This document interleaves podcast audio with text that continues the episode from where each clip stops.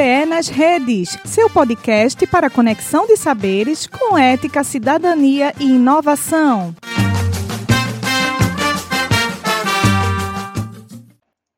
Olá, sou Thais Helena, sou membro do Doce Vida, programa de exercício físico supervisionado para diabéticos da ESEF-UPE, e. Eu vou falar com vocês hoje sobre qual o melhor tipo de exercício para pessoas com diabetes tipo 1, aeróbio ou exercício resistido.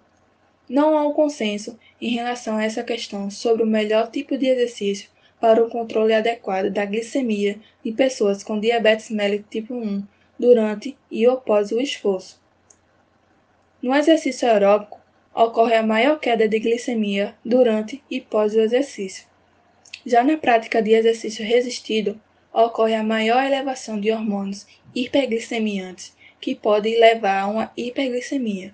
Portanto, uma estratégia interessante seria começar o exercício resistido quando a glicemia estiver tendendo a cair e o exercício aeróbico quando a glicemia estiver relativamente mais alta antes do esforço.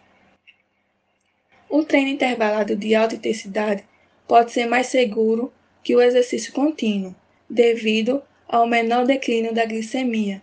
Sendo assim, apresentam evidências sobre diferentes estratégias para minimizar o risco de hipoglicemia.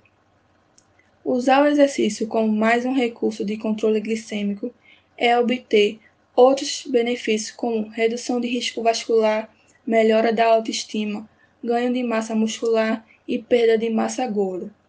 Diante dessas informações, conclui-se que não existe um tipo de exercício ideal para todos os momentos da glicemia de pessoas com diabetes, e sim um tipo de exercício mais adequado a depender da glicemia apresentada antes do esforço. Muito obrigado pela atenção e até o próximo podcast.